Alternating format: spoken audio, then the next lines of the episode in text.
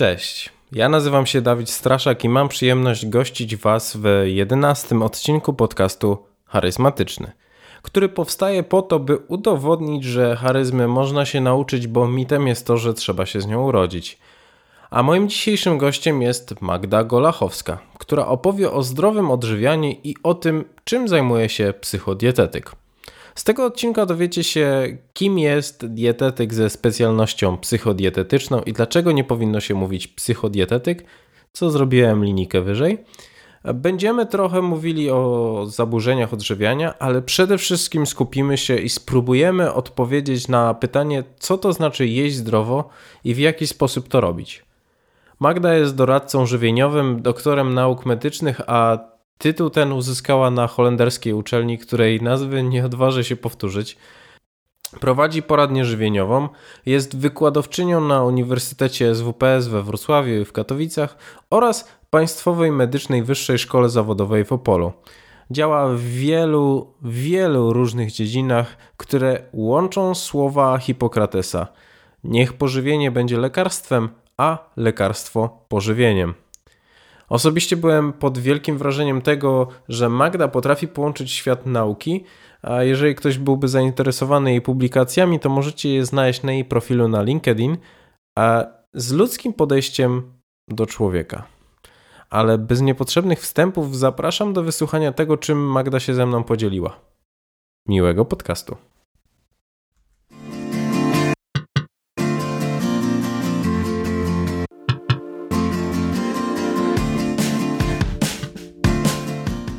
Cześć, witam serdecznie w studiu. Cześć, witaj. No, chciałem z Tobą porozmawiać o temacie, który dotyczy absolutnie wszystkich ludzi, czyli o jedzeniu.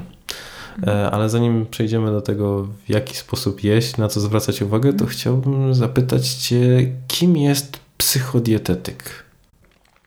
Pytanie podchwytliwe, bo nie ma kogoś takiego jak psychodietetyk. To jest taka rzecz, którą chcemy tutaj wyprostować. Można być specjalistą psychodietetyki. Także to jest dziedzina nauki, to jest dziedzina łącząca właściwie dwa nurty, czyli psychologię z odżywianiem. Natomiast nie powinno się nazywać kogoś dietetykiem. Tak? Czy psychodietetykiem. Raczej to musi być jako specjalność. Czyli jest dietetyk, specjalista psychodietetyki, ewentualnie psycholog, specjalista psychodietetyki. Musi mieć jakieś swoje takie podstawowe wykształcenie, czy tą podstawową specjalizację i dopiero potem gdzieś się rozszerzać na te inne nurty. Ale to jest skrót myślowy, także my często mówimy właśnie, że ktoś jest psychodietetykiem, a to z taką informacją, że to jest skrót myślowy i że to nie jest zawód. Tak? Okay. To nie jest taki... No, nie można być psychodietetykiem. Czyli można powiedzieć, że dietetyk ze specjalizacją psychodietetyczną. Dokładnie tak. No, ale to tak. Teraz rozumiem, bo to ciężko za każdym razem w ten sposób siebie tytułować. Ale nie będziesz miała nic przeciwko, żeby jakby na warunki tej rozmowy będziemy... Jak najbardziej. Używamy już skrótu. Mówiąc psychodietetyk, mamy na myśli dietetyka ze specjalizacją psychodietetyczną. Tak, teraz będzie poprawnie. Dobra, no to w takim razie czym taka osoba się zajmuje? Wszystkimi aspektami związanymi z żywieniem człowieka, z jego samopoczuciem, z uwzględnieniem tego, co żywienie jeszcze robi, jakie inne funkcje jeszcze żywienie spełnia. Jeżeli musimy komuś zmienić dietę, czegoś zakazać, coś polecić, coś dodać, zmienić komuś styl życia i pod kątem, o który chodzi spać, ile wysiłku fizycznego w tygodniu uprawia i tak dalej, musimy wiedzieć, jakie są tego następstwa. Czyli oprócz tego, że będzie jadł więcej marchewki, co mu się jeszcze to w życiu zmieni? Co tam będzie? Jakie inne zmiany będą tego echem? Tak? Wrzucamy kamyczek i te fale się rozchodzą i gdzie one jeszcze mogą dotrzeć. Także to jest trochę bardziej holistyczne podejście do całego tematu. Czy nie tylko kalorie, gramy białka, gramy tłuszczów, miligramy witamin, tylko cała reszta. Tak? No bo w końcu jemy posiłek, a nie gramy. Tak? Jemy jakąś potrawę, a nie węglowodany. Jemy tą potrawę w jakimś kontekście, o jakiejś porze dnia, z kimś, tak? Przed albo po jakiejś sytuacji, więc to wszystko ma znaczenie. I właśnie taki psychodietetyk to musi wziąć to wszystko pod uwagę i tak dopasować zalecenia albo tak dopasować to, co może zmienić, żeby tej drugiej osobie nie zrobić zbyt dużej krzywdy. Mhm. Tak? Czyli zmiana jest i sama zmiana jest trochę niefajna, niewygodna, my nie lubimy się zmieniać, ale tak musimy to zrobić, żeby to było do przyjęcia dla tego pacjenta czy klienta. Jasne. A to jakie są pierwsze pytania z Twojej strony w momencie, kiedy ktoś przychodzi do Ciebie jako do psychodietetyka? Zwykle pierwsza wizyta to jest około 1,5 godziny czasu. To jest takie minimum, żeby dokładnie wypytać o wszystkie aspekty, czyli o sprawy medyczne, czy są jakieś choroby zdiagnozowane, czy są jakieś leki, o wcześniejsze choroby, zwłaszcza jeżeli to były jakieś poważniejsze urazy, poważniejsze infekcje wymagające pobytu w szpitalu albo jakiejś antybiotykoterapii, o objawy, czyli właśnie jak się człowiek czuje, czy układ pokarmowy dobrze działa, czy nie ma jakiejś zgagi, czy nie ma nadkwaśności, niestrawności, biegunek, wzdęć i tak dalej, czyli to jak się czuje. To jak też wygląda, czyli kłopoty ze skórą, z włosami, z paznokciami, to też ma znaczenie. To właśnie poczucie energii, czy wstaje rano i mi się chce wstać i żyć, czy taki może niekoniecznie i potrzebuje jakiegoś stymulanta, żeby wstać z łóżka. Muszę zebrać informacje.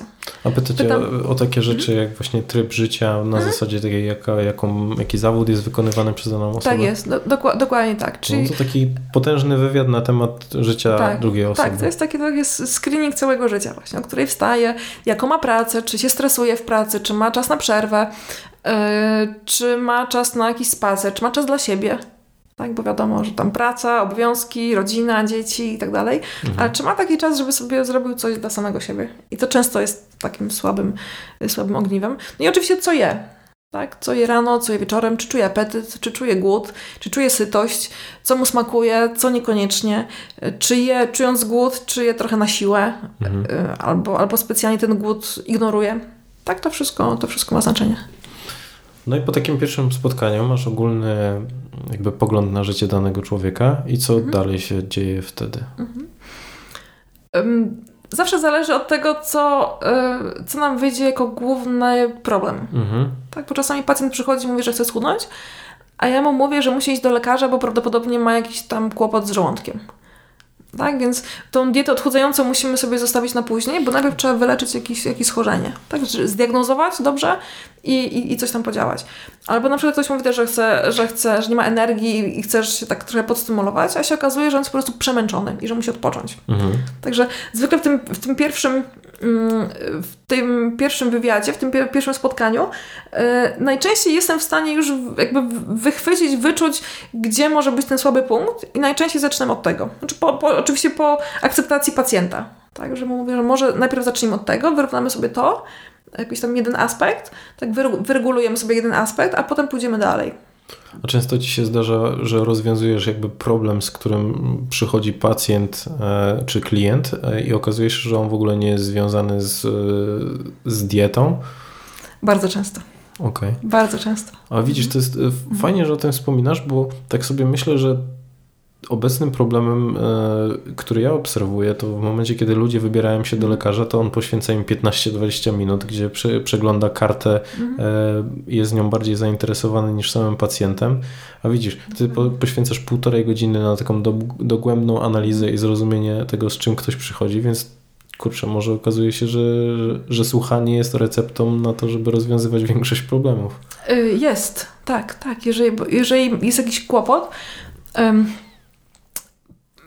pacjenci czasami też nie zawsze są w stanie jakieś objawy połączyć z ich samopoczuciem. Czyli boli ich kolano, bo boli. Tak, boli kręgosłup, bo tak jest, więc trzeba pójść do lekarza po tabletki, do masażysty, żeby nie bolało i będzie dobrze. Nie mają takiej wiedzy, tak, bo w końcu nie muszą. Jak połączyć bardzo jakby według nich odległe symptomy z tym, co się może naprawdę dziać. Ale żeby połączyć te różne aspekty, to trzeba o to wszystko zapytać. Trzeba mieć ten cały obraz sytuacji i wtedy o wiele łatwiej jest się w tym odnaleźć, poruszać i zobaczyć, czy może kłopot jest tu, a może tam, I bardzo często jest tak, że pacjenci właśnie oczekują, że idą do dietetyka, bo chcą schudnąć, więc oczekują diety, tak? A ja im mówię, nie dostaniesz diety, tak? Nie mogę przypisać panu, pani diety, bo według mnie to zaszkodzi. Mhm. Najpierw musimy sobie wyregulować inne rzeczy, wyprostować inne aspekty, bo jeżeli teraz dołączymy dietę, czyli reżim, czyli zmianę żywienia, zmianę pór posiłków, tego co jedzą, jak jedzą, kiedy jedzą i tak dalej, to będzie jeszcze większy stres i to ich zamęczy, tak, to ich dobije, to im zrobi krzywdę, zamiast poprawić. Więc oni o tym jeszcze nie wiedzą, tak, ale to, na tym polega też ta pierwsza wizyta, żeby przetłumaczyć, jak to, co jest najważniejsze, od czego trzeba zacząć. Mhm. Tak? Dom budujemy od fundamentów. Jak chcemy zrobić reorganizację, to musimy i tak zacząć od dołu, nie? Od podstaw. Okej, bardzo mi się podoba ten psychologiczny aspekt w podejściu do drugiego człowieka. A powiedz mi, z czym najczęściej ludzie przychodzą do Ciebie? Oj, bardzo różnie. To trochę też zależy od miejsca pracy, bo jest trochę inaczej jest w Instytucie Psychodietetyki, trochę inaczej jest w Poradni Stylu Życia, trochę inaczej jest w takim zwykłym gabinecie dietetyka. Także samo miejsce i to, w jaki sposób się nazywa, też w pewien sposób sortuje pacjentów, można tak powiedzieć. I bardzo często są to jakieś kłopoty metaboliczne, czy właśnie kogoś boli brzuch, ma nietolerancje pokarmowe, ma kłopoty z żołądkiem, czuje się źle, ma właśnie mało energii. Taką moją specjalnością jest Hashimoto, tak, czyli zapalenie tarczycy, więc też już sporo pacjentów przychodzi, bo wie, że się tym zajmuje. W poradni teraz mamy dużo pacjentów z anoreksją, z bulimią, z otyłością to już drugiego, trzeciego stopnia. Także to jest bardzo wiele. Bardzo wiele. A w sumie takich klasycznych przypadków, sportowcy też się pojawiają, a takich klasycznych przypadków, że przychodzi ktoś i chce się po prostu odchudzić, potrzebuje diety i takiego reżimu, to wbrew pozorom jest mało. A czy może już nawet nie idąc w stronę taką, że chce się odchudzić, czy tylko przychodzi i mówi, że nie jest przekonany, że to w jaki sposób je, jest odpowiednie i chciałby nad tym się skupić, to czy przychodzą tacy ludzie? Tak, też. I to jest bardzo, bardzo wdzięczny klient, czy pacjent, czy bardzo wdzięczna osoba. Bo on słucha. Tak, bo jest otwarta, jest ciekawa, tak? I dopytuje, bo ona już ma jakąś swoją wiedzę, jakieś swoje doświadczenie, już ma jakieś swoje poglądy, ale ma wahanie. Nie jest pewna, czy robi dobrze, czy źle. Bo w internecie jest mnóstwo różnych informacji. Ciężko się komuś tam odnaleźć, czy to jest słuszne, czy nie i czy dla mnie to będzie dobre, czy nie. Zwłaszcza właśnie w tym aspekcie takim tym indywidualnym już. I owszem, też jest sporo takich osób, które się chcą po prostu dowiedzieć, czy na pewno dobrze robię. Czy żeby sobie nie zrobić krzywdy. I to jest fajna praca. Dobra. I w momencie, kiedy przychodzi taki dany człowiek do Ciebie, ustalamy jaki jest problem i wtedy następuje indywidualne ustalenie planu, w jaki sposób będziecie pracować, tak? Zawsze, tak. Bo każdy przypadek jest inny. Absolutnie. Każdy człowiek ma jakąś swoją historię i tą medyczną, i pracy, i skąd pochodzi, i jak żyje teraz, tak, w jakich warunkach żyje, czy mieszka sam, czy mieszka z rodziną, czy ma dzieci, czy nie ma dzieci i tak dalej. To wszystko ma znaczenie. Pora roku ma znaczenie. Tak? Jego aktualny stan samopoczucia. Tak? To wszystko ma znaczenie, więc zawsze to trzeba wziąć pod uwagę i dopasować zalecenia do aktualnego tego tu i teraz. Czyli nie ma takich uniwersalnych rad, które dajecie? Jest kilka uniwersalnych, typu żeby się dobrze wyspać, żeby pić wodę, tak, żeby jeść warzywa, ale w szczegółach to już musi być dopasowane indywidualnie. Okej. A jakie są główne motywacje, dla których ludzie przychodzą? W sensie, bo też wspominałaś o anoreksji i bulimii. Czy ludzie sami szukają pomocy, czy przychodzą z jakichś innych względów zdrowotnych po to, znaczy dlaczego się pojawiają u Ciebie? Jeśli to są dzieci, no to rodzice, tak? No bo zwykle anoreksja, bulimia się pojawia u nastolatków, więc oni przychodzą z rodzicami. Właściwie decyzja rodziców, żeby coś robić. Osoby dorosłe najczęściej, bo same chcą. Najczęściej to jest tak, że czują się źle, nie wiedzą, czy chodzą do lekarza, tak, lekarz im mówi, że wszystko jest w porządku, robią badania, wszystko jest w porządku, więc medycyna ta akademicka jest właściwie tutaj bezsilna, no bo nic nie może zaproponować, skoro nie ma choroby, tak, ale ale oni się czują źle. Nie mają energii, nie mają gdzieś tej radości życia, jest im ciężko, ciężko się obudzić, ciężko potem zasnąć, coś im jest nie tak i szukają, kto w takim razie może pomóc. I to jest to właśnie najczęściej ta droga do dietetyka czy do psychodietetyka. Czasami też do psychologa, tak? Bo często tak jest, że ta osoba się czuje źle, nic jej się nie chce, jest jej ciągle smutno, jest ciągle przygnębiona, więc widocznie coś, mam depresję, więc muszę iść do psychologa, psychoterapeuty. Nie zawsze jest to właściwe, tak przepraszam, że tak tutaj wchodzę na inne dziedziny, ale nie zawsze jest to właściwa też ścieżka, tak? Bo często jest tak, że po prostu ta osoba może mieć jakąś chorobę, może mieć jakiś niedobór witaminy, niedobór minerału, może mieć zaparcia. Tak? Każdy człowiek, który będzie miał zaparcia dłużej niż 3 tygodnie, będzie się czuł smutno, źle i będzie miał apatię. Tak? I tutaj, no owszem, bycie u psychologa czy psychoterapeuty zawsze coś da, tak? Bo zawsze to są rozmowy, zawsze można coś odkryć nowego, także jak najbardziej tak, ale nie zawsze rozmawianiem o przekonaniach, poglądach czy o tych rzeczach emocjonalnych rozwiąże problemy somatyczne, tak? Te biochemiczne. Jak brakuje witaminy D3, no to brakuje witaminy D3, niezależnie jakie mam poglądy. Prawda? Więc to... I okaże się, że jedną tabletką można oszczędzić sobie wiele czasu i zmartwić. Dokładnie. I nagle 3 dni człowiek jest jak nowonarodzony. Dlatego też ta specjalność psychodietetyka też jest tak ważna dla psychologów. Bo oni też mają do czynienia z pacjentami, którzy są zmęczeni, nie mają energii, są w depresji, źle reagują na różne sytuacje i to nie zawsze jest tylko i wyłącznie psychologiczna sprawa. Często to właśnie też jest bardziej biologiczna czy taka dietetyczna. Stąd takie to... Ta specjalizacja jest tak ważna dla tych 2 dziedzin. Dobra. No ja bym chciał się jeszcze też jakby odnieść do kwestii, o których wspominałaś. Czyli mamy tutaj anoreksję i bulimię. Jak mogłabyś też przybliżyć, czym one są? Ciężki temat. To jest bardzo ciężki, ale wiesz, chciałbym też pozbyć się takich mitów, które się jakby gromadzą wokół tego. Bo temat jest, no, może teraz nie, ale kiedyś był bardzo popularny. I żeby też uwrażliwić niektórych ludzi na to, że w momencie, kiedy pojawiają się pewne objawy, to żeby wiedzieli, do kogo się zwracać po pomoc.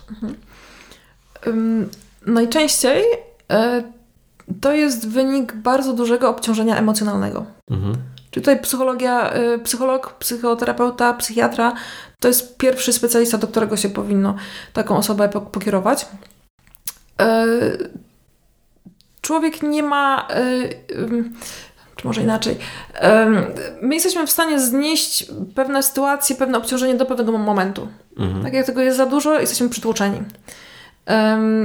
U młodych osób, u nastolatków w tym okresie pokwitania, jak się zmienia bardzo wiele, tak, cała hormony, ciało się zmienia, poglądy się zmieniają, nagle zaczynają się pojawiać zupełnie inne ważne rzeczy w życiu. Jeżeli nie ma tego zaplecza w domu, że jest bezpiecznie, jest akceptacja, tak, jest ta przestrzeń na zmianę, na ten bunt, tak? Na to, że dzisiaj się czuję tak, a jutro się czuję inaczej, ale wciąż jestem kochana, wciąż jest bezpiecznie. Jeżeli role są odwrócone, jeżeli rodzic sobie nie daje rady i to nagle dziecko musi czuć się odpowiedzialne za wszystko, co się dzieje, czy ma na swoich barkach zbyt duży ciężar, gdzieś to wyczerpanie emocjonalne musi znaleźć ujście. A gdzieś to w jakąś tam stronę idzie. Albo nadmiernego wysiłku fizycznego, czyli sport i tylko i wyłącznie sport mnie uratuje. To jest jedyna opcja. Albo nadmiernego jedzenia. To często się kończy otyłością olbrzymią. Tak, czy tym napadowym jedzeniem. To jest taka nowa teraz, bardzo często spotykane zaburzenie, czyli właśnie to napadowe obiadanie się.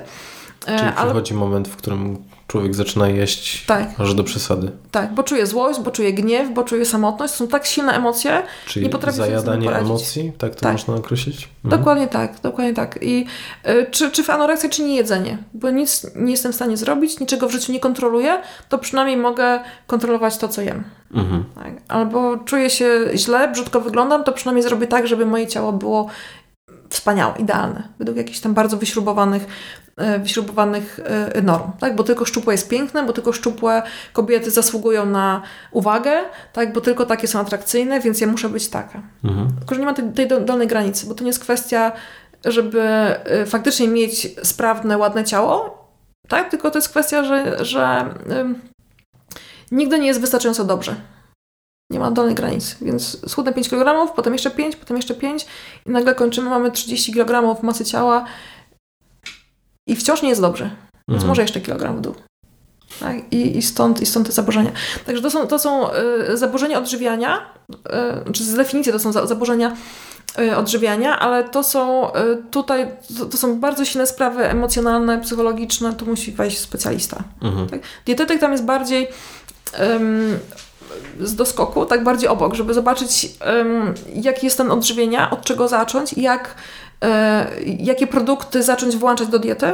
To są zwykle osoby, które bardzo mało jedzą albo prawie wcale, które się boją pić wodę. Jakby wypiją szklankę wody, to brzuch się robi większy, więc to już jest trauma. Więc trzeba to jakby też umiejętnie poukładać, jakie produkty, co jeść, żeby też nie było ciężkostrawne, żeby to było łatwo przyswajalne. Ale to i tak jest praca bardziej psychologa na emocjach. Czy z Twojego doświadczenia możesz powiedzieć, w jaki sposób rozkłada się problem właśnie takiego zaburzenia odżywiania na tle psychicznym względem płci? Czy dotyczy równolicznie kobiet i mężczyzn? Więcej jest kobiet, tak, ponieważ kobiety są pod nieco większą presją wyglądu. Tak? Od mężczyzna tak się oczekuje bardziej mądrości, tak, zaradności i siły. Od kobiety, że musi wyglądać idealnie jak pani z okładki. Tak? Więc z definicji właściwie więcej jest kobiet i dziewczynek. Tak? Pod kątem anoreksji to raczej jednak są jeszcze dziewczynki niż kobiety, ale u mężczyzn coraz częściej, czy chłopców właściwie. To się pojawia coraz częściej z podobnych powodów. Także właśnie, że wygląd jest istotny. Tak, jak ktoś jest wysoki, szczupły i przystojny, to ma zupełnie inaczej jest odbierany przez otoczenie, a nikt nie patrzy, jaka jest tego cena. Tak, co tam się dzieje poza sceną. Dobra, czyli w takich przypadkach najlepiej kontaktować się ze specjalistą, jakim jest psycholog, który się specjalizuje w zaburzeniach odżywienia. Tak, bo to musi być ktoś, kto jest w tym biegły. Dobra. Tak. Okay. Wspomniałeś też o Hashimoto. Poza bardzo specyficzną nazwą, która wpada w ucho, to jak mogłabyś scharakteryzować, co to jest, czym się objawia i jak sobie z tym radzić? Niektórzy to nazywają chorobą ludzi ambitnych. Okej, okay. To już mi się podoba. Perfekcjonistów. A co zresztą wśród pacjentów bardzo często się sprawdza, niestety czy na szczęście. Hashimoto to był lekarz japoński, który tą chorobę opisał już jakiś czas temu. Przewlekłe zapalenie tarczycy na tle autoagresji. Czyli organizm zaczyna atakować własną gruczoł. Tak? Zaczyna się kierować sam przeciwko sobie. Najczęściej dlatego, że ten gruczoł był ciągle pobudzany do pracy. A pobudzany był przez mózg, podwzgórze, przysadka. Najczęściej dlatego, że taka osoba była w ciągłym stanie zagrożenia i ciągle musiała coś robić więcej. Tak? Czyli nigdy nie jest wystarczająco dobrze. To właśnie taki perfekcjonizm. Jeszcze można zawsze coś poprawić. Jeszcze mogę popracować więcej. Tak? Osoby, które sobie stawiają bardzo wysoką poprzeczkę i muszą zrobić 150% albo nic. Tak, albo ich nie ma. Także muszą kosztem siebie, kosztem odpoczynku, kosztem zdrowia dać sobie absolutnie wszystko. Tak? Czy to znowu idzie sygnał od mózgu do przysadki, z przysadki do tarczycy, bo ta tarczyca jest tym gruczołem, który produkuje hormony, które nas powodują, że jesteśmy właśnie w takim stanie gotowości. Tak? Że działamy, robimy, jesteśmy przytomni, przerabiamy dużo informacji w głowie. Tak? Czy taki stymulant trochę. I jeżeli to trwa za długo, no to organizm mówi, już mamy dość tych hormonów pobudzających. Tak? Musimy odpocząć, musimy się wyciszyć, musimy zejść na nieco niższe obroty, więc skoro nie może działać na poziomie świadomości, czy na poziomie tutaj podwzgórza, bo raczej ciężko, żeby podwzgórze hamowało samo siebie, chociaż czasami też tak się zdarza, to zaczyna atakować na tym poziomie czynnościowym, czyli tarczycę. Tak? Bo nie chcemy mieć więcej hormonów pobudzających, więc musimy tą tarczycę w jakiś sposób tam tak zastopować. Tak? Czyli przychodzą takie inhibitory, czyli przeciwciała, które atakują te hormony, atakują enzymy, które wytwarzają te hormony, czy białka, które przechowują te hormony. Czyli peroksydazę, które syntezuje hormony, czyli ATPO, ewentualnie ATG, czyli hormon, czy białko, które przechowuje te hormony tarczycy. To są takie najczęstsze dwa cele ataków. Mhm. I czym się to objawia? Czyli w momencie, kiedy ja cały czas od siebie wymagam, cały czas chcę więcej, lepiej i w pewnym momencie dzieje się... Wyhamowanie. To jest taki trochę jakby zespół przetrenowania, czy taki efekt przemęczenia. Czy też to się bardzo ładnie łączy z tym syndromem wypalenia emocjonalnego czy zawodowego. Czyli organizm działa wciąż na wysokich obrotach, więc ciało potrzebuje odpocząć. Więc robi wszystko, żeby człowiek się nie angażował, nie myślał, nie biegał, nie tracił energii, tak? Żeby się trochę schować w sobie i odpocząć. Czyli pojawia się senność, pojawia się brak koncentracji, taka totalna niechęć do robienia czegokolwiek, uczucie zimna, bo spada poziom metabolizmu, czyli jest takiej osobie jest ciągle zimno, bo produkuje mniej energii, bo nie ma tej energii, tak, bo jest wyczerpana. Tak, nie ma już paliwa do tego pieca. Więc jest jakiś określony okres, w którym trzeba bardzo ciężko pracować, żeby to się pojawiło? Czy to jest indywidualne dla każdej jednostki? Indywidualnie, ale zwykle to jest taki stan przewlekły. Tak? Czyli on musi, ciężko mi teraz powiedzieć ile dokładnie, czy to musi trwać miesiąc, czy to musi trwać 3 lata, ale to są raczej takie stany długoterminowe. Często też jest tak, że jak nam się nagle coś stanie, jest jakiś wypadek, jest jakaś trauma, coś się wydarzy, czy fizycznie, czy emocjonalnie, to tarczyca również jest mocno pobudzana.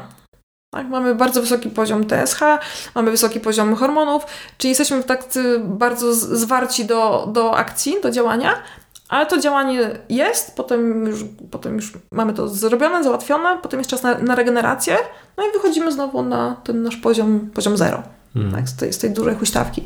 I to się dzieje na bieżąco, tak, to się dzieje cały czas, także to jest normalne. Ale jeżeli jesteśmy w tym stanie pobudzenia właśnie przez tydzień, miesiąc, rok, 2 lata, 15 lat, to organizm już nie daje rady. Tak już mówi, nie mogę więcej, już nie ma siły, już wszystko się skończyło, musimy wyhamować. I co wtedy? W momencie, kiedy już zdiagnozujemy to u siebie albo wybieramy się do specjalisty i on to zdiagnozuje, to w jaki sposób pracuje się z Hashimoto? To jest trochę kłopot, ponieważ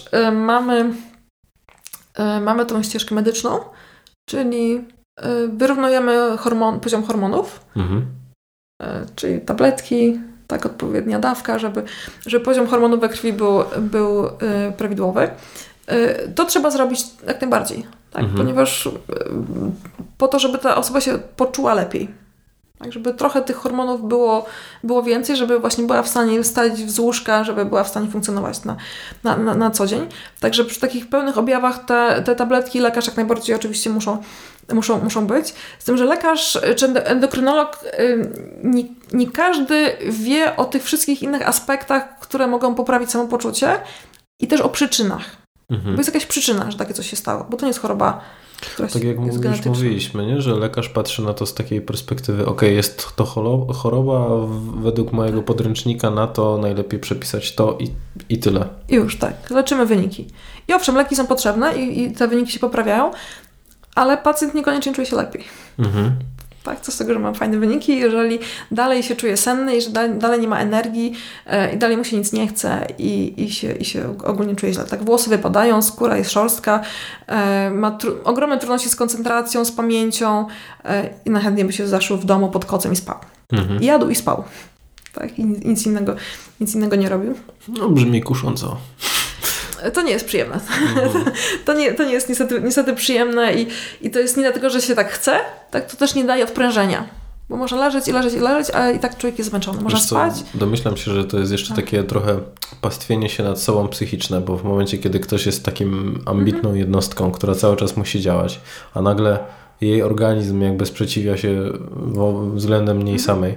I okazuje się, że musisz leżeć i nic nie robić, a ty chcesz nie chcesz leżeć, tylko chcesz działać, to tym bardziej jakby wpędza to w jakiś taki dołek. Dokładnie tak. Także choroba jest niefajna, bo to daje daje objawy na każdej płaszczyźnie życia. Właśnie. Mhm. I emocjonalnej, i zachowania, i tego, co się myśli na przyszłość, i właśnie jakie są plany i co się myśli a propos siebie. Także nie daje rady. Przecież chcę. Przecież tak zawsze robiłam, a teraz nie mogę. I się zaczyna się bardzo niefajny stan. Lekarz endokrynolog nie zawsze sobie potrafi z tym poradzić. Tak? No bo on też nie jest od tego. On jest od równowagi hormonalnej, a nie od tego, co taki pacjent powinien jeść, o której powinien kłaść się spać, itd. Od tego są właśnie specjaliści, ci paramedyczni, tak? Czyli ci, niekoniecznie lekarze, ale ci, którzy się zajmują tym dobrostanem człowieka i jego dobrym samopoczuciem. Dietetycy, doradcy żywieniowi, to właśnie jest ich rola. Czyli co można jeszcze zrobić, żeby sobie poprawić samopoczucie właśnie chociażby w Hashimoto. A można zrobić bardzo, bardzo wiele. Prawda. No to co można zrobić? Jakbyś miała takie 3 rady, które najczęściej się sprawdzają. Aha. Po pierwsze, znaleźć przyczynę. Mhm. Dobra. Bo zawsze jest jakaś przyczyna. To się nie bierze samo z siebie. Tak, to nie jest angażowana, jakaś się pojawia. Jest jakaś przyczyna, czyli coś, co spowodowało tak duże przemęczenie organizmu. Czyli okazuje się, że szef od 2 lat po prostu siadł mi na karku i ciśnie. Na przykład. Mhm. Na przykład. I co wtedy robić? No albo pogadać z szefem, albo zmienić pracę. Mhm. Tak, bo jeżeli będzie przyczyna, to zawsze będą objawy, niezależnie od leczenia, hormonów, tabletek i całej reszty, tak? Czyli coś z tą przyczyną trzeba zrobić. Mogą to być poglądy, tak? Czy te nadmierne ambicje. Czyli żeby przetrwać, muszę robić 200%. Nie musisz, tak? Nie musisz, jakby zrobisz. I koniec, i wyleczony. Nie musisz. No to nie jest takie proste, tak? Bo tak sobie rozmawiamy, ale to, żeby ktoś to sobie uzmysłowił, tak, że naprawdę nie musi żyć za 3 osoby, nie musi pracować za 5 pracowników i może zrobić mniej i wciąż będzie dobrze, wciąż będzie akceptowany, będzie kochany, będzie się czuł, będzie na tym swoim, będzie mógł stać na tej swojej pozycji, nic mu się złego nie stanie. To wymaga też czasu. Tak, zanim taka osoba uwierzy, że naprawdę nie muszę robić tylu na raz rzeczy i wciąż będzie okej. Okay. Tak, to jest jakiś tam proces. To może też być problem somatyczny, czyli niedobór jodu albo nadmiar jodu, kłopoty z jedzeniem też, właśnie niedobór czy nadmiar jakichś rzeczy, który powoduje stres. Tak, czyli ciągle jemy to samo i to powoduje, że organizm ciągle musi sobie z tą toksyną poradzić, więc w pewnym momencie zaczyna męczyć taką sytuacją. To może być jakaś infekcja, jakiś wirus, jakiś pasożyt, jakaś bakteria. Jest jakaś przyczyna i trzeba tą przyczynę znaleźć i coś z nią zrobić, tak? I przy okazji stworzyć takie warunki, gdzie organizm się może zregenerować, bo on się przemęczył. On jest po prostu bardzo przemęczony, więc musi odpocząć. Więc komfort, tak, właśnie dobre jedzenie, lekkostrawne, odżywcze, ten spokój emocjonalny, pewna rutyna, czy może nazwać stabilizacja. Tak, to jest wtedy bardzo, bardzo potrzebne. Od tego się zaczyna. Mhm. Od tego się zaczyna praca. Czy przychodzą Ci do głowy jeszcze jakieś schorzenia, wyzwania, z jakimi ludzie przychodzą do Ciebie? Sportowcy?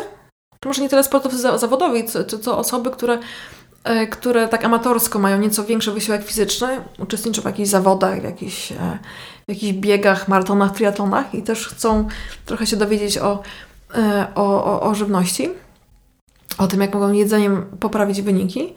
A powiedz mi, bo dużo mówi się o tym, że poważnym problemem w Ameryce jest kwestia otyłości. A czy ty spostrzegasz, że w naszym kraju jest podobnie? U nas jest troszkę jeszcze lepiej. Mhm. Tak, w Ameryce faktycznie to jest najbardziej otyły naród na świecie. Pod kątem liczebności osób otyłych na mieszkańca kraju. To jest ogromny problem. W Polsce jeszcze to nie jest aż tak dużo, ale no, zmierzamy w złym kierunku, więc trzeba coś z tym robić szybko. No właśnie. No i teraz przechodzimy do tego, do tej głównej części, czyli można powiedzieć, w jaki sposób, czy chciałem zapytać Cię o takie założenia żywieniowe, czyli dobre rady, co jeść, na czym się skupiać, żeby zdrowo się odżywiać. No to mamy już picie dużej ilości wody, ale no to może zacznijmy właśnie od płynów, żeby było łatwiej. Co pić? A no, o dobra, już, okay, to jeszcze inaczej, bo jak będziemy tak iść po składnikach, po różnych produktach, to możemy mówić przez 3 dni bez przerwy i nie podczerpiamy tematu. Ja mam taki trochę inny koncept. No to słucham. Trochę prostszy może do stosowania. Też o tym właśnie uczę studentów, czy mówię pacjentom. Dzielimy żywność na 3 grupy. Mhm. Tak, 3 główne grupy. Rzeczy, które musimy zjeść, które dostarczają nam substancji odżywczych. Mhm. Czyli to jest taka absolutna podstawa, minimum i koniecznie to trzeba mieć. Tak? Czyli taka żywność, która dostarczy witamin, która dostarczy minerałów, dostarczy wody, dostarczy błonnika, no i trochę makroskładników, czyli białka, węglowodany, tłuszcze. Tak? To są te rzeczy absolutnie konieczne, podstawowe, one muszą być. Jeżeli ich nie ma, to mamy niedobory, jak są niedobory, to będą schorzenia, objawy, choroby i ogólnie złe samopoczucie i cierpienie, tak? Szeroko pojęte. To są podstawy. Druga kategoria to są kaprysy. Mhm. Czyli rzeczy, które nie są dla nas niezbędne do życia, do przetrwania, ale które nam dają jakieś inne korzyści. Na przykład kawa. Tak? Kawa absolutnie nie jest nam potrzebna do przetrwania. Tam nie ma nic, co jest konieczne dla ciała. Tak? Ale jest kofeina. Kofeina nie jest składnikiem naszego ciała, nie uczestniczy w metabolizmie, też nie jest absolutnie do niczego potrzebna, ale daje pewne fajne efekty. Tak? Po kawie się czujemy ożywieni, po kawie nam się lepiej trawi, po kawie nam się lepiej mówi, myśli. Tak? Także jest to stymulant, który nam daje pewne korzyści. Tak samo działają wszystkie używki. Dlatego to jest kategoria używek, a nie substancji odżywczych. To nie jest jedzenie, tylko to są używki. Właśnie kawa, kakao, herbata, alkohol, papierosy, narkotyki i cukier. Mhm. Cukier i wszystkie słodycze to jest używka. Cukry proste nie są nam potrzebne do życia. Absolutnie. Skrobia tak, źródło węglowodanów tak. Także kasza, ryża, makarony to jest potrzebne, ale cukier proste absolutnie nie. Nie są. To jest używka, która nam daje zastrzyk energii, która nam daje jakąś przyjemność. Troszkę działa przeciwbólowo, tak? Bo słodkie rzeczy działają przeciwbólowo. Także mają swoje inne, te dobre czy korzystne dla nas działania, ale mają też swoją cenę. Tak? I kawa, i papierosy, i alkohol, i narkotyki, i cukry proste, i kakao. To wszystko, za to jest cena. Mamy tą chwilową przyjemność, tak, chwilowe korzyści, ale niestety cena jest. Ta dyskusja na temat tych kaprysów, czy tych używek, czy to jest zdrowe, czy to jest niezdrowe i ile pić, tak? Czy 1 filiżanka kawy, czy 15, czy pić alkohol, czy czerwone wino jest dobre, a może jednak wódka albo nalewki, to jest taka dyskusja akademicka, która nie ma według mnie żadnego sensu. Mhm. Tak? Bo to jest wszystko zależne bardzo indywidualnie od człowieka i od kontekstu. I że są dobre podstawy, czy mamy te substancje odżywcze z tej pierwszej kategorii, jesteśmy zdrowi, czujemy się dobrze, to możemy sobie pozwolić na nieco większe odstępstwa, bo damy sobie z tym radę. Mhm. Jesteśmy w stanie zapłacić cenę za te przyjemności. Jeżeli ktoś nie ma dobrych podstaw, czyli nie odżywia się prawidłowo, albo już jest chory, coś mu się tam zadziało złego, to dla niego te używki będą bardzo szkodliwe wręcz. Więc albo bardzo maleńko, albo wcale. Bo on już jest na słabszej pozycji, już nie będzie w stanie tej ceny za tą używkę zapłacić. Prawda? Więc to zawsze musimy sobie dopasować tą sytuację, tą dawkę do aktualnego stanu. Także to była druga grupa tych używek czy tych kaprysów. Trzecia kategoria to są rzeczy, które szkodzą zawsze. Mhm. Czyli różne toksyny, rzeczy, które są absolutnie niepotrzebne w naszym organizmie i które zawsze szkodzą. Czyli różnego rodzaju konserwanty, różnego rodzaju antybiotyki, które są teraz wszędzie.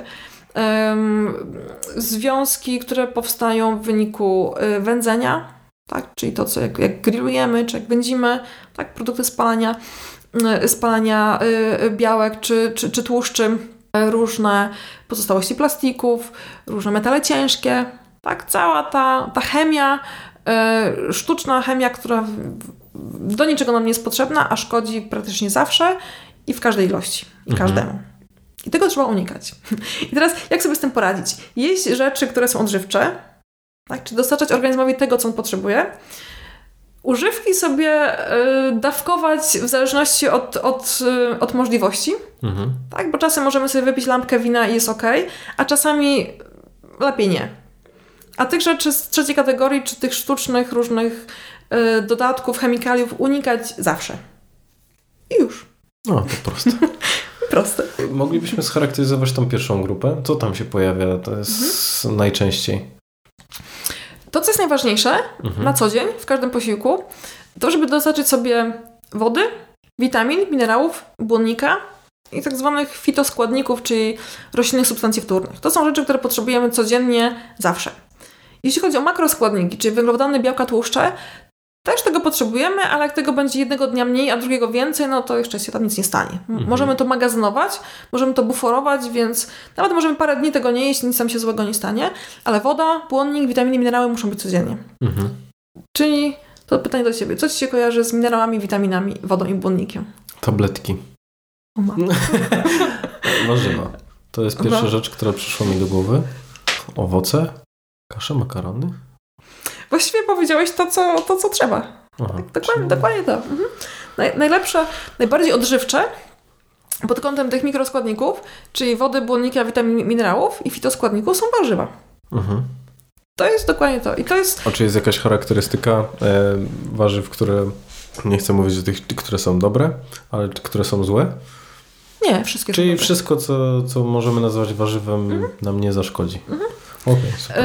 Nie skrobiowym, bo mimo, że ziemniak jest rośliną, on bardziej należy do kategorii jarzyn niż warzyw. Jeszcze jest do takich starych podziałów. Moje całe życie się zmieniło. Czyli tych korzeniowych. On wpada w kategorię produktów skrobiowych. Czyli tam, gdzie zboża, gdzie ryż, kukurydza, właśnie makarony, pieczywo i cała reszta. To są te skrobie, czyli źródło węglowodanów, tego makroskładnika, jakim są węglowodany. Natomiast niekoniecznie to jest takie czyste warzywo. Natomiast jeżeli mówimy o tych warzywach nieskrobiowych czy niskoskrobiowych, absolutnie wszystkie są dobre. Tylko kwestia, żeby były odpowiednio przygotowane. Bo niektóre trzeba obrać, niektóre trzeba ugotować, no bo nie zawsze nie jesteśmy w stanie zjeść jakieś warzywo na surowo. Tak? Także jeżeli uwzględnimy tą obróbkę, to absolutnie każde jest dobre. No właśnie, a kwestia związana z obróbką termiczną. Czy w momencie, kiedy gotujemy, smażymy, to kiedyś spotkałem się z takim stwierdzeniem, że im dłuższa obróbka termiczna, tym mniej elementów, które są dobre dla naszego zdrowia. W sensie tym więcej ich ucieka jakby z przetwarzanych produktów. No tutaj bardziej odnoszę się do warzyw. Czy to prawda? Tak. To prawda, ale niektóre produkty musimy gotować. Trochę strat jest, ale to nie są aż takie duże straty. Jeżeli gotujemy zupę albo gotujemy sobie brokuła, jakąś tam fasolkę szparagową. Gotujemy 15 minut, 20, pół godziny, więc troszkę tych strat jest, ale to jest na zasadzie 15%, 20%. Aha, czyli w momencie, kiedy niezbyt dużo stracę jedząc paprykę surową, a w zupie. Tak. Także owszem, straty będą, ale to nie są aż takie gigantyczne, że w gotowanej zupie nie ma nic. Tak, tam wciąż jest 70%, 80%, więc wciąż warto. Tak, wciąż warto to zjadać. Im dłużej gotujemy, tak, czyli gotujemy przez godzinę, dwie, trzy, gotujemy jedną zupę na 3 dni, ją odgrzewamy 15 razy, czyli przy każdym gotowaniu i przy czasie, no to jednak ciągle te straty zachodzą. To jest proces. Jak my go zaczniemy, to on tam cały czas będzie postępował. Więc prawdopodobnie w takiej gotowanej zupie odgrzewanej 15 razy po 3 dniach, no to już tych witamin będzie trochę mało. Minerałów niekoniecznie, bo minerał nie zniknie. Tak? No, taki magnez nam się jakby nie rozpłynie w tej zupie. Więc minerały wciąż jeszcze będą. No, witaminy raczej już mogą być nieaktywne. One są dosyć wrażliwe na temperaturę, na światło, na czas. Tak, także raczej chcemy gotować te rzeczy na świeżo, jeść na świeżo. Czyli taka pierwsza rada to jest to, żeby produkty były jak najświeższe i żeby nie były wielokrotnie odgrzewane. Dokładnie. Kupować surowe, gotować, zjadać. Szybko. Tak. Okay. A w której grupie pojawia się mięso? Białkowe. To są produkty bogate w białko w sensie zwierzęce. Mam na myśli, w której z tych trzech, które wymieniłaś? Raczej w pierwszej. To nie jest używka. Natomiast w dużej ilości szkodzą. Tak, w dużej ilości jak najbardziej mogą być. Tak, wszystko w dużej ilości może szkodzić. Wciąż należy do tych substancji odżywczych. Tak, tam są białka, tam są tłuszcze, tam są pewne witaminy, więc mięso jest składnikiem odżywczym, natomiast nie jest konieczne. Może tak to powiem. Ponieważ te aminokwasy, czy białka, czy te witaminy, czy inne związki możemy też uzyskać z innych źródeł. Także to nie jest w naszej diecie. O ile warzywa są konieczne, bo nie da się tego niczym innym zastąpić, tak przede wszystkim warzywa, troszkę owoców, tak, że w owocach jest troszkę więcej cukru, ale to są na drugim miejscu. Na pierwszym miejscu są warzywa, na drugim owoce, potem cała reszta. To musi być. Nie można mówić o zdrowym odżywianiu się, o tym prawidłowym odżywieniu się, jeżeli tam nie ma warzyw i owoców. Zresztą to jest u podstawy piramidy żywienia.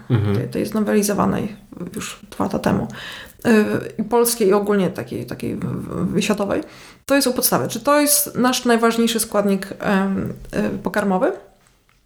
Mięso jako źródło białka jest gdzieś tam wyżej i można go zastąpić czymś innym. Także to nie jest...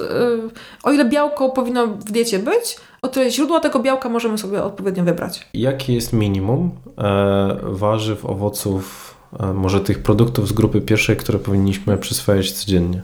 To jest podchwytliwe pytanie, bo to wszystko zależy. To znowu zależy od osoby, od płci, od masy ciała aktualnej, od pracy wykonywanej, od wysiłku fizycznego, od stanu fizjologicznego. Tak? Czy jesteśmy w ciąży, czy karmimy piersią, czy nie. Od pory roku zależy. Od stanu zdrowia aktualnego. Także to jest bardzo, bardzo wiele aspektów, które trzeba wziąć pod uwagę, więc nie ma jednego zalecenia, że na przykład wszyscy potrzebujemy tyle białka. Nie, bo możemy mieć drobną kobietkę, która pracuje w biurze i możemy mieć wysokiego mężczyznę, który jest sportowcem i te zalecenia będą kompletnie różne. Także to bardziej musimy to dopasować do danego człowieka, do jego sytuacji, ile dla niego będzie ta ilość właściwa. Właśnie ile warzyw, ile białka, ile tłuszczy, ile węglowodanów. To zawsze trzeba dopasować. Ogólnie mówi się, że żeby dostarczyć sobie tą odpowiednią ilość witamin, minerałów, błonnika i fitoskładników, to absolutne minimum to jest około pół kilograma warzyw dziennie, plus około 200 gramów owoców. Tak uśredniając, żeby nie być na tych dolnych granicach minimum, czy takiego optimum, to około kilograma warzyw i owoców dziennie. Dużo? No. Śniadanie, obiad, kolację to myślę, że nie. No, wbrew pozorom to nie jest dużo. Też bardzo wielu pacjentów mówi, że kilogram to jest tak strasznie. Nie, no bo to się wydaje, że sobie od razu wyobrażasz taką siatkę, z warzywniaka, którą musisz zjeść przy jednym posiedzeniu, ale w momencie, kiedy to się rozłoży, to nie jest tak źle. A mogłabyś mi opowiedzieć o zdrowych i niezdrowych tłuszczach? Bo to jest coś, co spędza mi sen z powiek, bo nigdy nie jestem pewien, które są które. W bardzo dużym uproszczeniu i skrócie. Poproszę. Te tłuszcze, które warto mieć w kuchni i których używać. Masło, takie zwykłe mleczne masło. Olej rzepakowy. Oliwa z oliwek. Tylko jeżeli mówimy o olejach, to raczej nierafinowane, tłoczone na zimno. Z takim paradoksem w Polsce jest łatwiej kupić nierafinowaną oliwę z oliwek niż olej rzepakowy. Mimo, że jesteśmy chyba światowym liderem w produkcji oleju rzepakowego. Ale to są wszystko rafinowane, oczyszczone. Także nierafinowane oleje i ewentualnie tłuszcz kokosowy, tylko też nerafinowany, taki nieoczyszczony. To są te cztery tłuszcze, które w kuchni możemy mieć i używać do pieczenia, smażenia, smarowania, okraszania potraw. To są bezpieczne tłuszcze. Masło ma w sobie tak zwane krótkołańcuchowe kwasy tłuszczowe, które działają przeciwzapalnie na układ pokarmowy i odżywczo. Bardzo lekkostrawny tłuszcz. Dobry jest dla dzieci, dla sportowców, dla seniorów, dla wszystkich osób, które mają jakiekolwiek kłopoty z układem pokarmowym, ze stanami zapalnymi i z niedoborem energii. Oleje są lekkostrawne, ale te oleje, czyli rzepakowy i oliwa z oliwek, to są oleje bogate w tak zwane kwasy omega-9, które są neutralne dla zdrowia. Więc one nam nie robią nic złego, nic dobrego, są źródłem energii jak najbardziej, tak dają ten smak charakterystyczny, czy tą gęstość potrawy, ale są w miarę obojętne, więc przez to są bezpieczne. I tłuszcz kokosowy, który jest gdzieś tam pomiędzy. Tak, czyli też nadaje i do smażenia, i na surowo. Też jest lekkostrawny, też syci. No, w zasadzie nie da jakichś tam ekstra dodatkowych korzyści, ale jest taki, jest neutralny, można go używać. Wszelkie inne tłuszcze, no to już zaczynamy wchodzić w taką szarą strefę. Tak, wszelkie inne, czyli smalec, czyli tłuszcz kakaowy. Tak, to są tłuszcze długołańcuchowe. Wszelkie inne oleje roślinne. Czy to jest pestek winogron, czy to jest pestek dyni, czy to jest nawet olej lniany, to już jesteśmy w takiej właśnie szarej strefie i musimy bardzo dbać, do czego my te oleje używamy, bo absolutnie nie do wysokich temperatur, tylko i wyłącznie na zimno. Mhm. Jak one są produkowane? One powinny być tylko i wyłącznie nierafinowane, tłuczone na zimno. Jak są przechowywane? Czyli lodówka, w szkle i w ciemnym szkle, w ciemności. I jak długo są przechowywane od otwarcia? Powinno być nie więcej niż około miesiąca czasu. Mhm. A co się wydarzy w momencie, kiedy będziemy używać do obróbki cieplnej? Powstaną tak zwane produkty rozpadu tłuszczy, powstaną wolnorodniki, powstają tłuszcze utlenione, które są tymi związkami z kategorii trzeciej, czyli szkodliwe. Okej. Najgorsze jest to, że tego nie jesteśmy w stanie wyczuć naszymi zmysłami, bo nie czuć zapachu, jak się olej zepsuje, nie czuć smaku, wszystko się wydaje, że jest okej. Kolor jest taki sam, tak wszystko wygląda tak samo, natomiast biochemicznie, gdybyśmy zrobili analizę, to tam jest już koktajl toksyn. I to jest ten właśnie kłopot. O ile masło jeszcze je uczeje i to czujemy, że ma inny kolor, smak i zapach, oleje już nie. A mogą się zepsuć bardzo łatwo. Czy coś jeszcze przychodzi Ci do głowy takiego jako przykład do pierwszej grupy? Wszystko to, co jest nieprzetworzone. Czyli niepaczkowane, niezmieszane, nieprzerabiane. Czyli takie jak jest, może nie całkiem takie jak jest w naturze, ale blisko do natury. Czyli właśnie takie warzywa, owoce, wszelkie orzechy, pestki, nasiona, ziarna. No też miałem o to pytać. Jakie są? Bardzo dobre źródło białka i dobre źródło tych właściwych tłuszczy. Tych nieszkodzących tłuszczy. Orzechy, tak. Pod warunkiem, że są świeże. Czyli są nieprażone, niesolone i są przechowywane w naturalnej łupinie. Czyli orzechy laskowe, orzechy włoskie, czy pestki dyni, czy pestki słonecznika, tak? Są w tej swojej naturalnej osłonce i my wyciągamy to ziarenko tuż przed zjedzeniem. Kurczę, to dużo pracy, żeby się do nich dokopać. Tak, ale jesteśmy wtedy po tej bezpiecznej stronie, że one są trochę bardziej chronione. Czyli te tłuszcze są wciąż aktywne. Tak? Czyli nie mamy pewności po prostu, co się wydarzyło z tymi, które były w jakikolwiek sposób obrabiane. A prażenie orzechów i pestek ziaren to jest bardzo zły sposób na zdrowie. Raczej nie polecam. Okej, dobra. A jeszcze pytałeś tak, że oprócz zboża i wszystko to, co ze zbóż, czyli kasze, tak, pęczak, jakieś drobniejsze kasze, ich przetwory, mąki i wszystko to, co z nich jest. Tak, czy to jest mąka pszenna, czy makaron, tak, czy właśnie czy jakieś kasze, czy mąki z innych zbóż, owsiane, z kasztanów teraz się pojawiają, kokosowe, z bardzo wielu gryczane, tak, z amarantusa, z komosy ryżowej, tak, te wszystkie zboża i pseudozboża, ich produkty to jest bardzo fajne, bardzo odżywcze, tylko znowu o niskim stopniu przetworzenia. Czyli biała mąka, mocno rafinowana, oczyszczona, to już niekoniecznie. Raczej byśmy woleli te produkty mniej przetworzone, typu grube kasze. Produkty odzwierzęce jak najbardziej też mogą się tutaj pojawiać, czyli jajka, czy ogólnie nabiał, tak, jajka, produkty z mleka z ssaków, mięso, białe mięso, czyli drób, ryby, owoce morza. Tak najbardziej tak. To znowu kwestia ilości i kwestia przetworzenia. Czyli jeżeli mięso, to lepiej by było kupić takie świeże, surowe mięso i zrobić z tego steka w domu, niż kupować kiełbasy, pasztety czy jakieś inne wędliny. Im mniejszy stopień przetworzenia, tym zawsze to będzie lepiej. A pieczywo też zalicza się do pierwszej kategorii? Tak, jako ten wyrób z mąki. Dobra. Tylko znowu nisko przetworzone, czyli nie takie białe tostowe i jeszcze z dodatkiem różnych wzmacniaczy smaku, zapachu, koloru, trwałości, tylko coś, co będzie z tej mąki Graham, tak mało oczyszczonej, z jakimś większą ilością błonnika i na zakwasie. Jeżeli produkty zbożowe, jeżeli chleb, to raczej na zakwasie. Dobra. Czyli można powiedzieć, że im mniej rąk ludzkich dotykało to jedzenie, które my mamy teraz przed sobą na talerzu, tym lepiej dla nas. Dokładnie. Im mniej maszyn, im mniej tych procesów przetwórczych po drodze. Tak jest. Okej, super. Dobra. Potem mamy drugą grupę, czyli kaprysy używki. Smakołyki. Dobra. Myślę, że ona jest odpowiednio scharakteryzowana. A czy, no właśnie, gdzie jest ta granica? Ja wiem, że to ciężko pewnie jest określić, że tak jak mówiłaś, nie? Dla kogo jedna kawa będzie za dużo, a dla kogo będzie 15 kaw już takim górnym limitem. Ale w jaki sposób poradziłabyś komuś wyznaczać dla siebie tą granicę, gdzie te dodatki znajdują swój koniec? Po cenie, jaką trzeba za nie zapłacić. Okej. Tak bym to określiła. Czy jeżeli wypiję kawę i jest wszystko okej, tak czuję się dobrze, no przez chwilkę jest ten moment pobudzenia, ale potem wciąż jest dobrze. Jeżeli nie muszę pić tej kawy.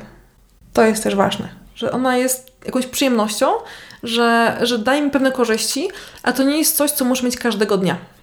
Że potrzebuję tej kawy, żeby wstać z łóżka. To już wchodzimy w taki właśnie w taką śliską strefę. Jeżeli to jest wciąż kaprys i przyjemność. Czyli to może być, jest fajnie, ale nie musi. Tak, czy człowiek nie wpada w uzależnienie, nie wpada w te sidła, można powiedzieć. To jest ważna rzecz. No i właśnie ta cena, którą się potem płaci. Jeżeli ktoś pije dużo kawy, ktoś je dużo słodyczy, no to będzie miał objawy ze strony układu pokarmowego. Kwestia żołądka, wrzodów żołądka, kwestia wątroby, flory bakteryjnej, kwestia samopoczucia.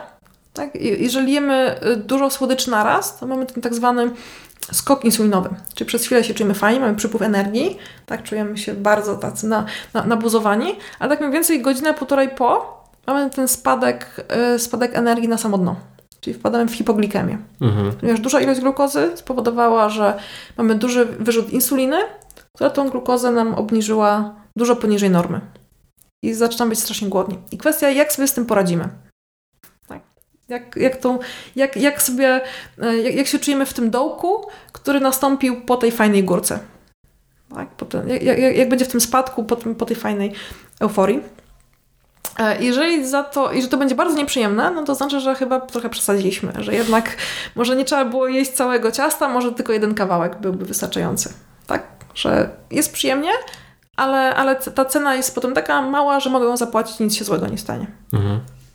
No i trzecia grupa, najbardziej znienawidzona, czyli jak się tego wystrzegać, w sensie co to jest, gdzie tego szukać, żeby wiedzieć, czego nie przyjmować do organizmu. No tutaj już się pojawi świadomość. Tutaj się pojawi świadomość i wiedza. Najczęściej my o tym gdzieś już słyszeliśmy. Także, że jak mamy jakiś produkt opakowany, gdzie w składzie jest bardzo wiele rzeczy, jak tam się pojawia zbyt wiele substancji, których nie wiemy, co one oznaczają i do czego one są, typu właśnie konserwanty, jakieś emulgatory, jakieś wzmacniacze smaku, zapachu, koloru i tak dalej, no to raczej byśmy z tego produktu chcieli zrezygnować. No bo po co? Jeżeli mamy alternatywę, możemy wybrać coś, co jest świeższe, coś, co nie zawiera tej całej chemii, no to tak zróbmy. Tak, bo po co się truć, jeżeli możemy się nie truć? Ale to wymaga właśnie wiedzy i informacji, żeby czytać opakowania, żeby sprawdzać, co to jest i żeby szukać alternatywy, która jest zdrowsza, tak, która nie ma tych składników. Także czytanie opakowań to jest absolutna podstawa. I źródło produktów. Tutaj czasami się pojawiają takie wskazania, żeby jednak się kierować w stronę produktów ekologicznych, tak zwanych organicznych czy bio. Tam te produkty, które mają certyfikaty eko, czy certyfikat bio, one są nieco czystsze pod kątem chemicznym. Ale też są droższe. Są, ale to wciąż o niczym nie świadczy. W sensie, że płacimy drożej w momencie kupowania, ale potem oszczędzamy na lekarzach, tabletkach, lekach, samopoczuciu. I to rodzaj inwestycji. Tak. Także w takim ogólnym rozrachunku to i tak się wciąż opłaca. Tak? Bo idziemy w jakość, a nie w ilość. Tak? I właśnie inwestujemy i przez to oszczędzamy sobie cierpienia, które i tak się pojawi, jeżeli będziemy jeść te trucizny i tak. Kwestia metali ciężkich, to o tym myślę, że już bardzo wiele osób słyszało. Gdzie te metale ciężkie się znajdują? Tak, w sensie ryby, te długo żyjące ryby morskie. Na nie trzeba uważać. A jakie to są ryby? Na przykład? No tuńczyk, taka klasyka gatunku to tuńczyk z puszki. No to wszelkie też produkty, też może kwestia obróbki termicznej. Smażenie na wysokich temperaturach też powoduje, że powstają te związki toksyczne. Czyli jeżeli sobie smażymy tego schaboszczaka na jakimś oleju, nie daj Boże, no to się nie zdziwmy, że tam będą toksyny. Na otwartym ogniu, czyli wszelkie grille, ogniska, no to trzeba uważać, bo tam te związki szkodliwe są. Więc raz na jakiś czas można sobie zjeść, tak? I to opakować w sałatkę, w jakąś surówkę. Natomiast no raczej nie codziennie, bo tych toksyn będzie wtedy zbyt wiele. Czy właśnie smażenie, czy pieczenie nad ogniem. No i chyba to najbardziej. Czy właśnie paczkowana żywność o długiej dacie przydatności do spożycia, która ma dużo składników takich nieżywieniowych. Smażenie i obróbka nad ogniem. To są te główne źródła toksyn. Robiąc zakupy, zwracać uwagę na kwestię tego, żeby jedzenie czy produkty, które kupujemy, były jak najmniej przetworzone. Im bliżej natury, tak, tym lepiej. Półprodukty albo takie surowe wręcz. Dobra. Jeżeli zwracamy uwagę już na etykietkę, to żeby patrzeć, no jak dużo tam rzeczy jest, wszystkie konserwanty i podejrzanie długo przydatne produkty, no to powinny zwracać naszą uwagę. Sposób, w jaki mamy to przygotowywać, to już mniej więcej scharakteryzowałaś. To, co oczywiście pytając znajomych, o co by cię zapytali, to pojawia się kwestia, czy to prawda, co robią kurczakom, które jemy, i czy szczęśliwe kury znoszą rzeczywiście bardziej wartościowe pod względem odżywczym jajka dla nas. Trochę tak. Trochę jest w tym prawdy. Kłopot jest w tym, że my pod kątem naukowym nie do końca jeszcze potrafimy złapać za rękę te konkretne różnice między tymi rzeczami. To jest bardziej... Znaczy są pewne różnice, tak, pod kątem wartości odżywczych, tylko że... Powiedzmy, białka może być tyle samo, tak? Cholesterol może być tyle samo, witaminy jakieś tam może być tyle samo, ale diabeł tkwi w szczegółach. Właśnie w tych innych związkach, których jest tak mało, że nie jesteśmy w stanie ich wychwycić i zbadać dokładne różnice, tak? Bo to już są jakieś tam dziesiąte, tysięczne części miligrama i tak dalej. Natomiast przy badaniach na nieco większą skalę to faktycznie to się pokazuje, tak? To ma znaczenie. Wytłumaczyć różnicę między tym jajkiem od kury, która jest karmiona paszą, taką najlepiej ekologiczną, czyli nie ubogą w pestycydy, która sobie biega po słoneczku, która nie żyje w dużym zagęszczeniu, czy ma trochę tej przestrzeni dla siebie, czy ma mniej stresu, i która może sobie pogrzebać w ziemi jakiegoś tam robaczka, czasami też zjeść. Od takiej kury, która jest hodowana w klatce, w ciasnej klatce, gdzie się nie może ruszać, nie może biegać, dostaje tylko i wyłącznie jakieś mieszanki paszowe, nigdy nie widziała słońca na oczy i musi produkować jajka. Tak? Każde zwierzę, które ma układ nerwowy, ma emocje. Tak? To są rzeczy biologiczne. Strach, czy poczucie bezpieczeństwa, to jest coś, co jest właściwie w każdym zwierzęciu. Nawet bym się pokusiła, że i bakteria też to czuje w jakiś tam sposób. Nie aż tak centralnie, ale też wie, kiedy jest w złym środowisku, a kiedy jest jej fajnie. Tak? Też biochemicznie jest w stanie wyczuć i ma to swój oddźwięk. Jeżeli dany organizm jest w bardzo złym środowisku, no to automatycznie jest w stresie. Tak? Stres to są hormony. Hormony to są związki, które wpływają na właściwie każdy układ naszego ciała. że nagle oddech jest krótszy, więc jest mniej tlenu. Jak jest mniej tlenu, to mamy inne preferencje żywieniowe, to inaczej działa serce, inaczej działają płuca, inaczej działa wątroba, nerki i cała reszta. Więc to się wszystko gdzieś tam ma swój oddźwięk, ma swoje rezultaty. Więc jeżeli mówimy o produkcji jajka, czyli dla kury to komórka jajowa, z której ma powstać nowe życie, tak, nowe kompletne życie. Jeżeli ta matka kura jest w złym stanie, ma za mało tlenu, nie ma wszystkich witamin, tak, nie może sobie biegać i jest w takim ścisku, no to automatycznie to, w jaki sposób jej ciało funkcjonuje, w jaki sposób przerabia tą całą biochemię, którą zjada, ma swój oddźwięk w tym, co będzie w tym jajku. Mhm. Tak, jakie związki tam wylądują, czego będzie trochę więcej, czego trochę mniej. Także to jak najbardziej ma swoją konotację.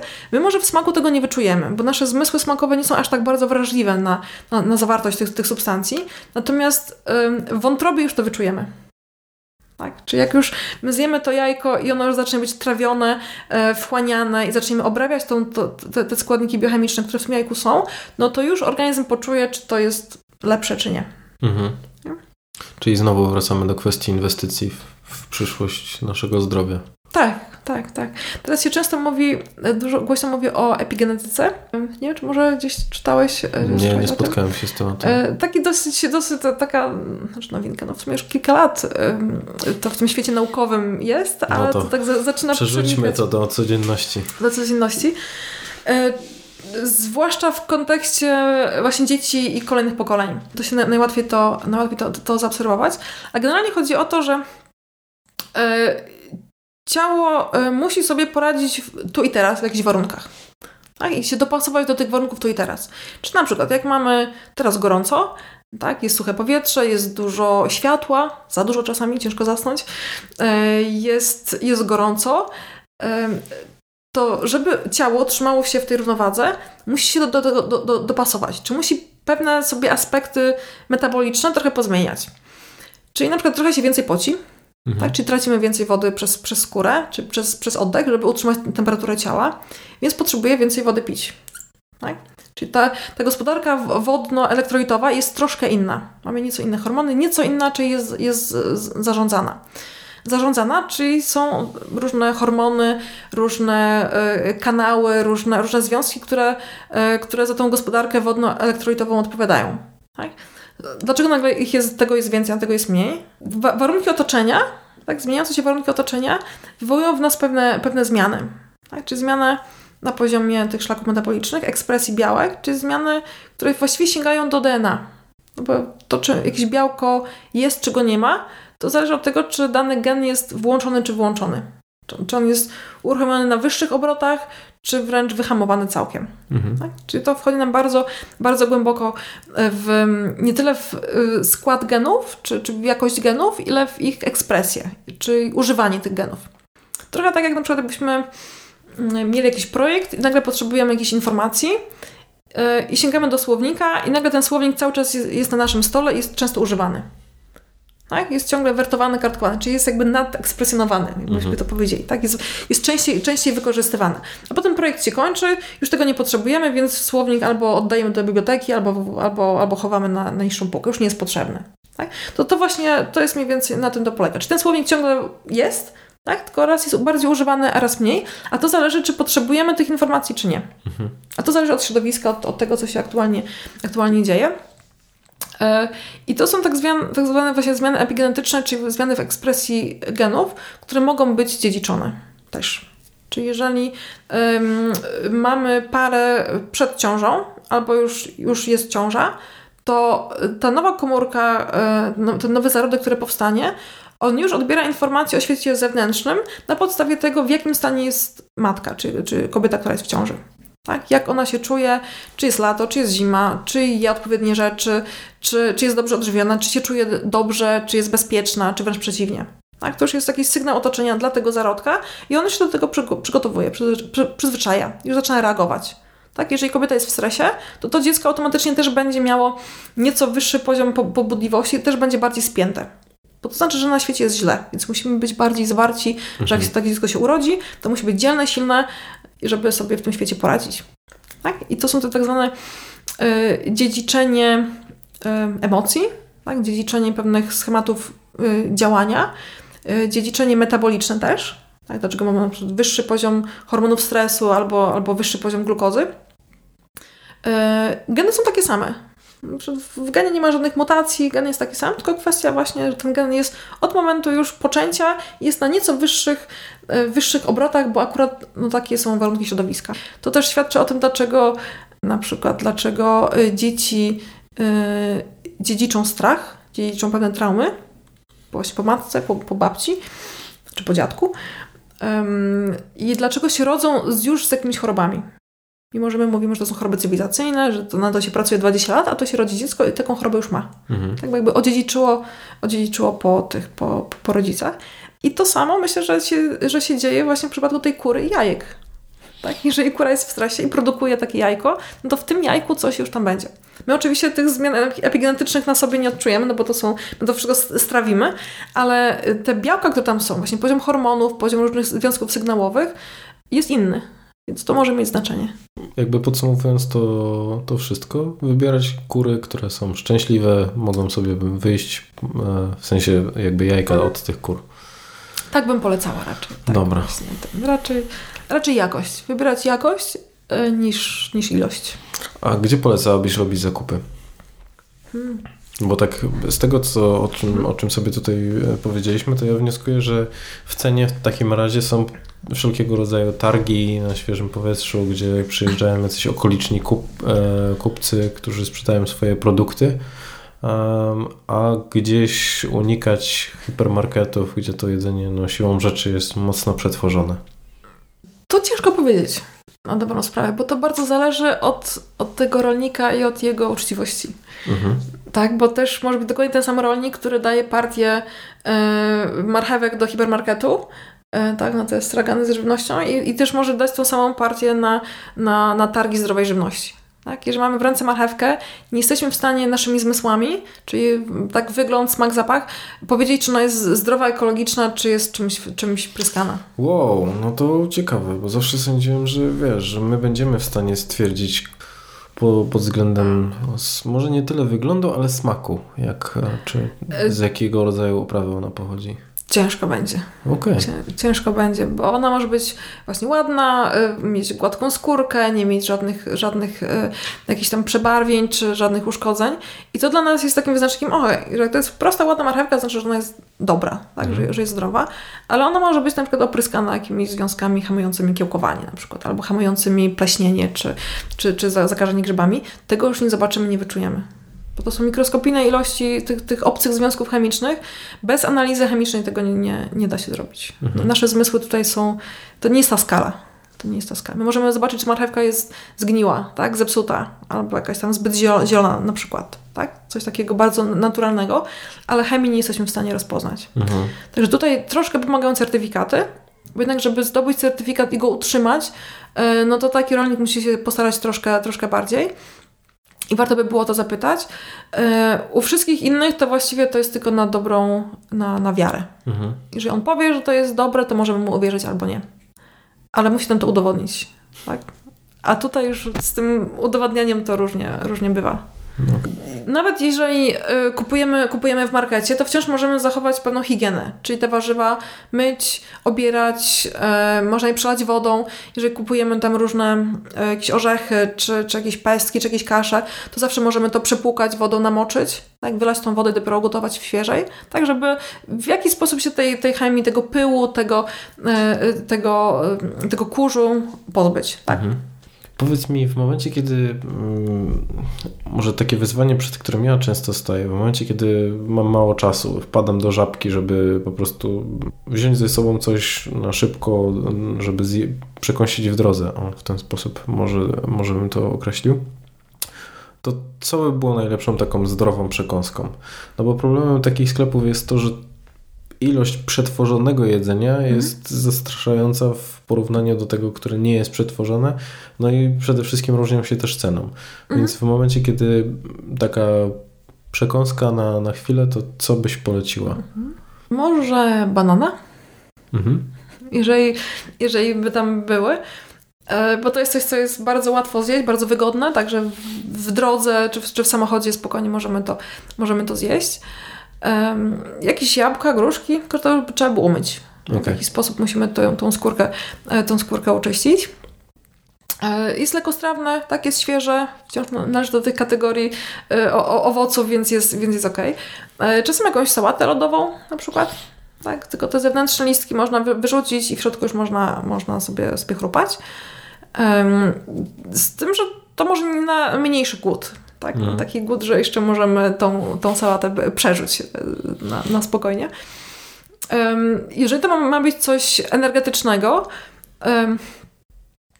właściwie jakaś tam nawet bułka mogłaby być. Mhm. Jakimś jogurtem.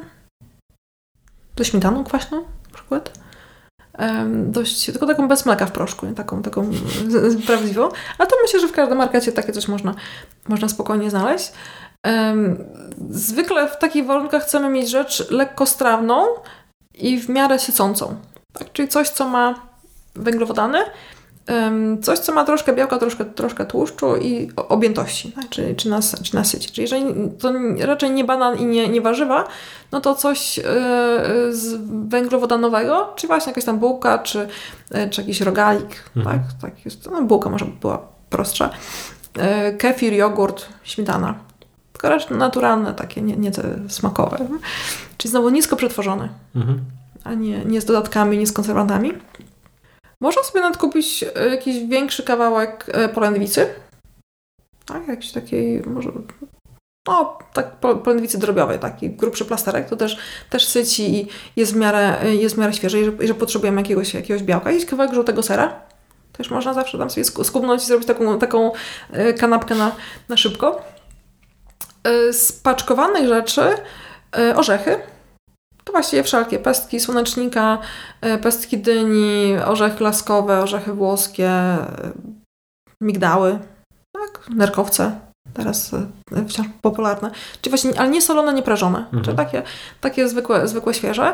I je trzeba dokładnie gryźć. To jest jeden minus, że jeżeli już sięgamy po takie świeże, surowe orzechy, to musimy gryźć do samego takiego mleczka. Tak? Czyli rozgryzać wszelkie kawałeczki muszą zniknąć. Mhm. Musimy to rozarczyć. Nie powinno się połykać większych kawałków orzechu. One są bardzo ciężkostrawne dla żołądka. Tak ciągle mam wrażenie, że tak czekasz, kiedy powiem o tych batonikach i wafelkach, także że to zwykle jest... Ja już jestem usatysfakcjonowany dawno tą odpowiedzią, więc... Suszone owoce też możemy, tak? To jest takie też i słodkie, i przyjemne, i lekostrawne, i daje szybko energię. Z tym, że ja bym te suszone owoce połączyła raczej z orzechami. Żeby to nie był sam cukier, sama taka dawka cukru, tylko właśnie z jakimś białkiem, z jakimś tłuszczem. Taka mieszanka studencka. Trochę rodzynków, trochę orzechów i właściwie mamy dobrą przekąskę i dobry komplet. Czy coś jeszcze? Myślę, że jest wystarczająco dużo zestawów i można już sobie tam wybierać. A powiedz mi, ile wody pić w ciągu dnia? Tyle, ile trzeba. Tyle, ile czujemy, że potrzebujemy. Okej.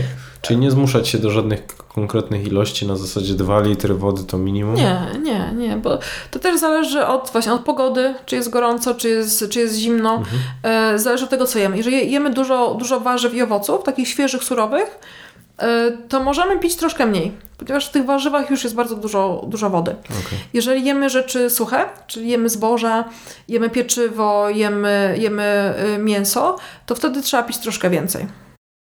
Także to bardzo, bardzo zależy.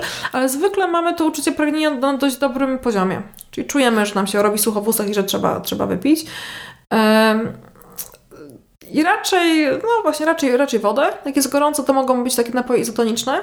Czyli woda, tak szczypta soli plus coś do smaku, czyli łyżka miodu na przykład. Mówię o litrze, tak? Łyżka miodu na litr, czy trochę soku z jakichś owoców. Tak, żeby to trochę przełamać ten smak. Dobra, jeżeli miałabyś kogoś zachęcić do tego, żeby dbał o dietę, to co byś mu poleciła? Żeby dbał o dietę? Znaczy, może nie tyle dbał o dietę, co po prostu jadł świadomie. Po pierwsze, żeby zrozumiał, że to, co je, ma wpływ na to, jak się czuje. Mhm. Że to jest bardzo silnie połączone, bo bardzo wielu osób sobie w ogóle z tego nie zdaje sprawy. że je tylko to, co jest smaczne, to, co jest wygodne, to, co jest reklamowane, to, co się ogólnie normalnie powinno jeść, tak? To, co jest w naszej tradycji. I w ogóle sobie nie kojarzę faktów, że jak coś zje, to się czuje potem ciężko albo ma jakieś problemy z układem pokarmowym, że to jest powiązane. Mhm. Bo pierwsze zdanie sobie sprawia, że to ma znaczenie, że to jest powiązane i że jeżeli będzie dbało o te rzeczy odżywcze, o jedzenie rzeczy odżywczych, to się będzie czuł znacznie lepiej. To jest właśnie najważniejsze. To nie trzeba się jakby zmuszać do tego, nie trzeba się katować, bo to jest przyjemne. Jem coś, czuję się dobrze i jest okej. Mhm. Więc chcę dalej to jeść i chcę dalej tak robić. I słuchanie własnego ciała. Czyli właśnie co mówi ciało, na co ma apetyt, na co ma ochotę, po czym się czuje dobrze, po czym się czuje źle. No i tak sterowanie tym jadłospisem, żeby jednak mieć więcej korzyści, a unikać strat. I to jest cały przepis.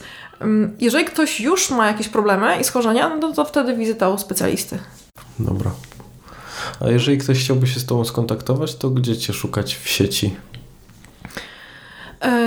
W rzeczywistości bym wolała niż w sieci. Mhm. Jestem jako doradca żywieniowy, pracuję w Instytucie Psychodietetyki we Wrocławiu, mhm. w Opolu, w Poradni Medycyny Stylu Życia. No chyba właśnie w tych dwóch miejscach. No i na uczelni, wiadomo, jako wykładowca, ale to już bardziej dla studentów, ale dla pacjentów to głównie Instytut Psychodietetyki i Poradnia Stylu Życia w Opolu. Dobra, będą podlinkowane strony, więc i tak Cię znajdą przez sieć. Dobra, a powiedz mi pytanie, które zadaję wszystkim swoim gościom. Czym dla Ciebie jest charyzma? To jest taki trochę całokształt, prawda? Bo to nie jest jedna konkretna cecha, tylko to jest zbiór różnych elementów, które się na to zbierają. Mi się to zwykle bardziej kojarzy z taką, z jakimś stanem, czy z jakąś sytuacją, czy z jakąś okolicznością, kontekstem, o może tak, mhm. z jakimś kontekstem, gdzie dana osoba czuje się trochę jak ryba w wodzie, tak? Czuje się komfortowo. Czyli jest spokojna, jest opanowana, kontroluje sytuację, wie, co się będzie działo, wie, jaki jest kolejny krok i budzi zaufanie tą swoją postawą. Czyli nie boi się, nie czuje się zagrożona, nie ma żadnego dyskomfortu, tylko czuje się absolutnie komfortowo w tej sytuacji, jest taką ostoją spokoju, taką kimś absolutnie pewnym. Tak? I dzięki temu inni ludzie, którzy są w obecności takiej osoby, czują się też dobrze. Tak? Czują się bezpiecznie, czują się, że wiadomo o co chodzi, wiemy co robić, wiemy w którą stronę pójść, możemy tej osobie zaufać. Tak mi się zawsze kojarzy taka charyzma. To jest taki człowiek, który jest właśnie w danym kontekście, w danej sytuacji czuje się bardzo, jest takim fachowcem. Tak? I to widać, i to słychać, i pociąga za sobą tłumy. No okej, super. Dobrze, no to w takim razie z mojej strony to wszystko, więc dziękuję bardzo za Twoją obecność tutaj, no i za wszystkie rady, które dałaś i wyklarowanie wielu, myślę, że takich powszechnych mitów. Więc... Bardzo dziękuję. Ale zanim pójdziecie przyjrzeć się krytycznie temu, co macie w swojej lodówce albo zapiszecie nową listę zakupów, to chciałbym Wam serdecznie podziękować za kolejny spędzony razem odcinek. I zachęcam Was do tego, żebyście śledzili mnie również w social mediach, na Facebooku, LinkedIn czy Instagramie. No i co? Do usłyszenia w następnym odcinku. Cześć!